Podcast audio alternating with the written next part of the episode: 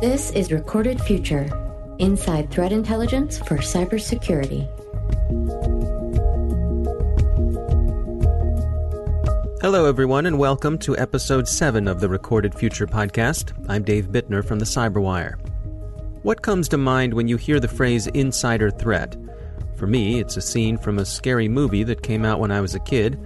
You know the one where the young woman is home alone, she's getting creepy phone calls from someone who's stalking her, and finally she calls the police to trace the calls, and they let her know the calls are coming from inside the house. But that's me. Still, I think a lot of people have a not completely unrelated line of thinking when it comes to insider threats and cybersecurity. Someone from inside your own organization is out to do you harm, deliberately or otherwise, through malice or neglect. Today on our show, we're speaking with John Wetzel about insider threats. He's a threat intelligence analyst at Recorded Future, and before that, he was a counterintelligence special agent with the Department of Defense.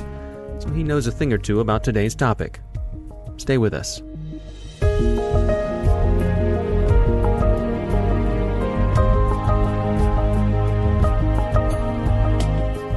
Typically we mean someone who's inside of our company who has access to sensitive information. But that's not always the case because our enterprise can extend well beyond the traditional borders or walls of our network into our vendors, into our suppliers, into our partners.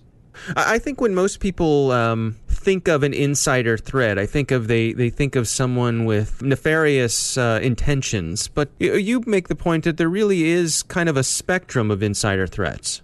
There really are. When you're discussing insider threat, we need to realize that it's not just a binary problem you start off coming into your company, you're usually not necessarily malicious. That's in fact one of the rarest types most often you're a individual who may fall on lines of being somewhere along the careless or naive fashion and then gradually becomes slightly disenfranchised and then more disenfranchised with the organization its policies maybe just as an individual doesn't like that place and so they start to seek places that they can outlash and where they can go and where they can uh, be accepted as a person, as a worker, um, someone who can sympathize, sympathize with their plight. And that's where you get these areas of extending into forums, into places like Reddit, into places like 4chan, where there are number of individuals who suffer that same type of plight. And then gradually that can extend onto other forums, onto places along the dark web, uh, along to closed access forums. And so, uh, what direction does the uh, the initial communication uh, happen? Do we typically have, um, you know, outside bad guys who are uh, seeking out people inside a company, or do we typically have insiders who are, as you say, you know, sort of um, disenfranchised, and so they go looking for some place to to sell the information they may have access to? Really think that the biggest change in how we view insiders is that it's a two way street. We have both the traditional insiders who are seeking out, as well as having adversaries. And it's not necessarily just nation states, it's criminal actors who have realized that these insiders contain information, not just sensitive access, but real information that helps them in multiple points throughout a cyber attack. So, take me through into some of the details of something like that when you first start thinking of how an insider work, you think of this lone individual in this James Bond kind of scenario where they have all the tools, all the techniques, everything that they need to complete the mission, if you will, on its own. Very, very rarely is this actually the case. Almost always, that insider is going to need resources, whether technical or criminal, in order to be able to fulfill whatever it is their end goal is. So there needs to be a partnership that exists between that insider and uh, a criminal network, another organization that supplies them with whatever they need. Sometimes that can be a non technically proficient insider who then needs a criminal network or resources to provide technical skills, to provide ways to uh, cash out services. And meanwhile, it can be a criminal network that needs things such as access to the site, information about how those employee processes work, or even along the lines of we need to be able to cash out our stolen information from other locations. So let's go through uh, each of these types of insider threats that you describe and, and go into each of them a little in, in a little more detail. Um, you start off talking about the careless. Sure. When people come into our organization, there needs to be a learning path for them along the lines of security as well as the traditional learning paths about job function oftentimes people's main exposure to security is don't do this thing or I've hit a wall where security has put one up. And very rarely is that a friendly or a transactional relationship. More often it's don't go there.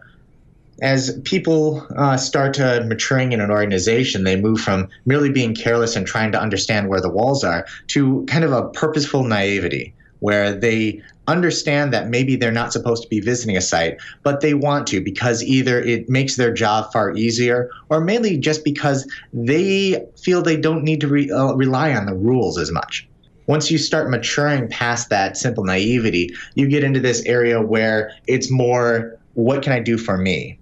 And this can expose itself in many different ways. As I potentially seek out other employment, I can be looking at will this piece of information, project, uh, other access that I've been given help me in a future employment opportunity? Is this something that I can take and show another uh, potential prospective employer that will impress them along the way?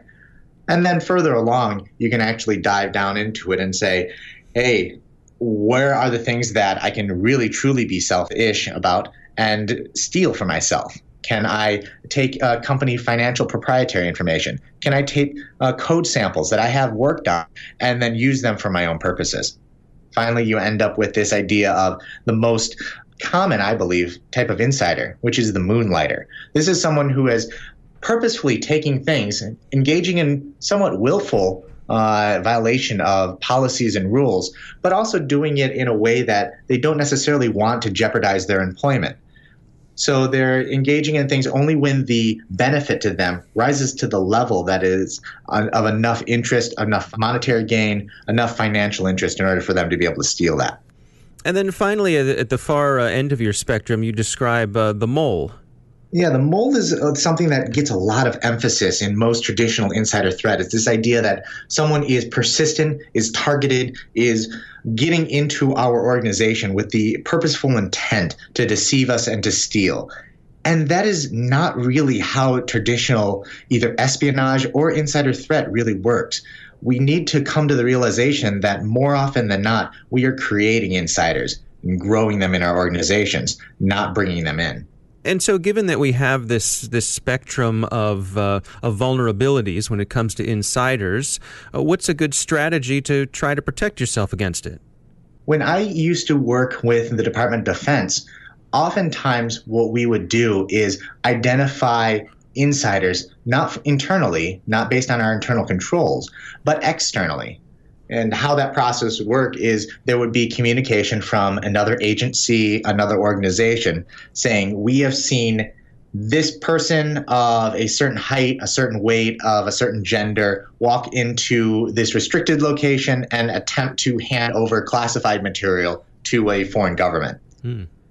And that's where your investigation begins, knowing that a breach has already occurred, your systems and controls have already failed and now you need to identify where is this person and where is this potential leak so that I can hunt down from there. I think that's a good model for how we need to start thinking about insider threat, realizing that the internal controls that we set up are most often going to fail. And we need to have some way to signal on not just the breach, but the intent to breach. Someone potentially advertising that they have access, that they have controls, or conversely, some criminal requesting or uh, soliciting access or some other type of information from an organization. So, what would those kinds of, of advertisements typically look like? In research that we've done in a recorded future, we've seen a number of different dark web advertisements, primarily focused around three principal areas. The first one is actually the area of uh, card cash out. These are sophisticated criminal organizations that are trying to cash out their carding operations through the use of retail clerks who can punch in the card, the fraudulent card information. The second way that we've seen these type of criminal organizations solicit or uh, garner information is through the use of insider financial theft. This would be uh, sites or forums that provide uh, individuals uh, space to be able to share insider trading information in return for partnerships with others who will cash in on that and then provide a share of the return. And the third way that we've seen these type of insiders work is through this idea of actually the malicious implant. This is a criminal organization or conversely the insider saying, I have access is there a technical tool? Is there some way that we can implant malware and do something truly malicious?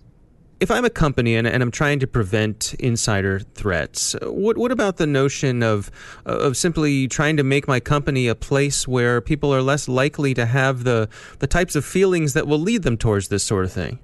I think that there is a very strong argument that you want to have companies that people are generally happy at. Uh, there's an old saying in counterintelligence that happy people don't commit espionage. On the other hand, one of the ways that we've seen insider threat emerge is even through the use of in Silicon Valley companies, where a particular person working for a company may leak out insider information about new product developments or uh, new technology that's being developed to competitors or to the press in exchange for potentially favorable reviews later on in that individual's career or other future startups. What about the notion of, of the carrot versus the stick? You know, re- rewarding employees for doing the right thing versus you know, punishing them for, for making a mistake?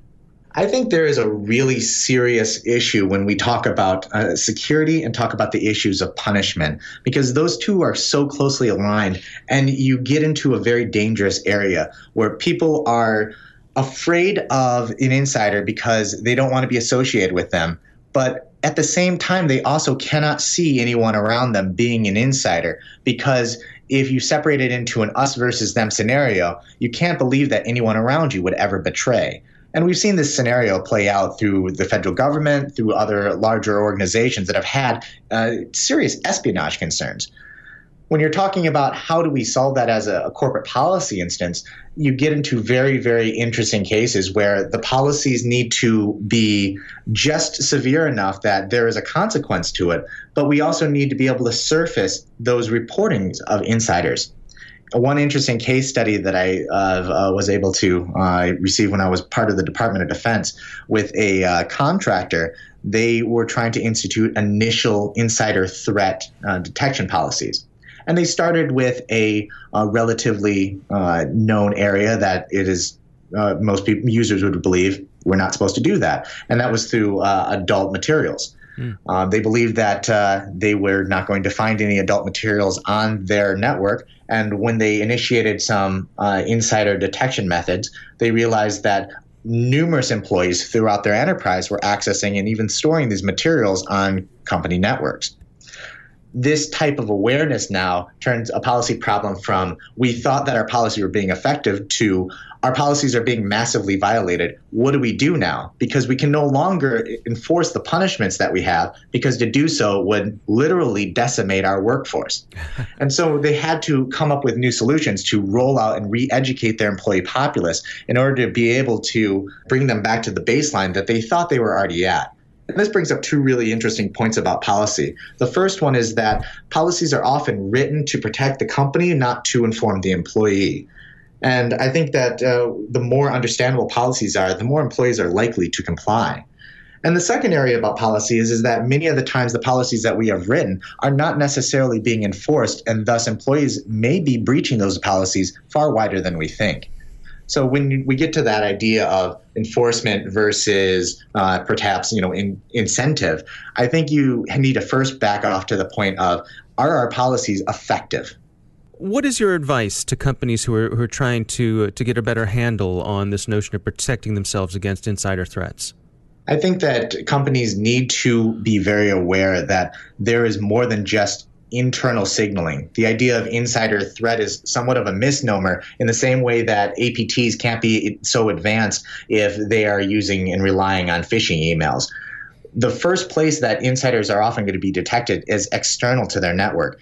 If you are a company, you need to ask yourself if we saw a breach external to our network, number one, would we be alerted to it? And number two, what would we do if we were? Being able to come up with an incident recovery plan for exactly that type of instance is something that is critical to maintaining the operations of a business.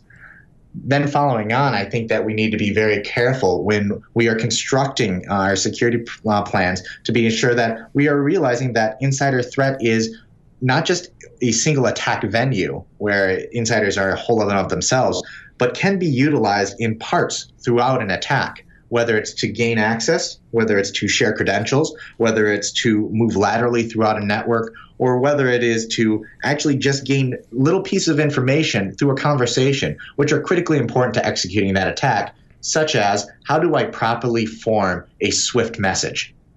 What part does uh, threat intelligence play in protecting yourself against insider threats? Threat intelligence is always going to be that warning beacon with insider threat. It is not a way to prevent it, it is not a way to dive in and really further investigate individual threats. But it can provide that early warning that we have missed something critical that our internal sensors did not pick up on. We have missed it because we were looking in the wrong place. And we have missed it because we critically misjudged or were overconfident in our ability to stop this information from escaping our borders. What about the bias that, that someone who works for us, you know, we may give them benefit of the doubt that we wouldn't give to an outsider? And I think that plays right into that idea of us versus them.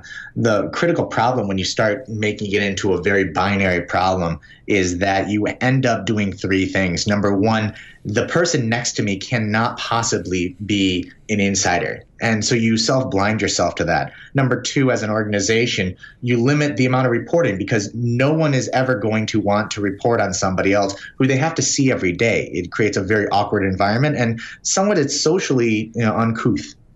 And then this third area is that you begin to create these separations, which may, in fact, feed into that idea of isolation that creates insiders in the first place.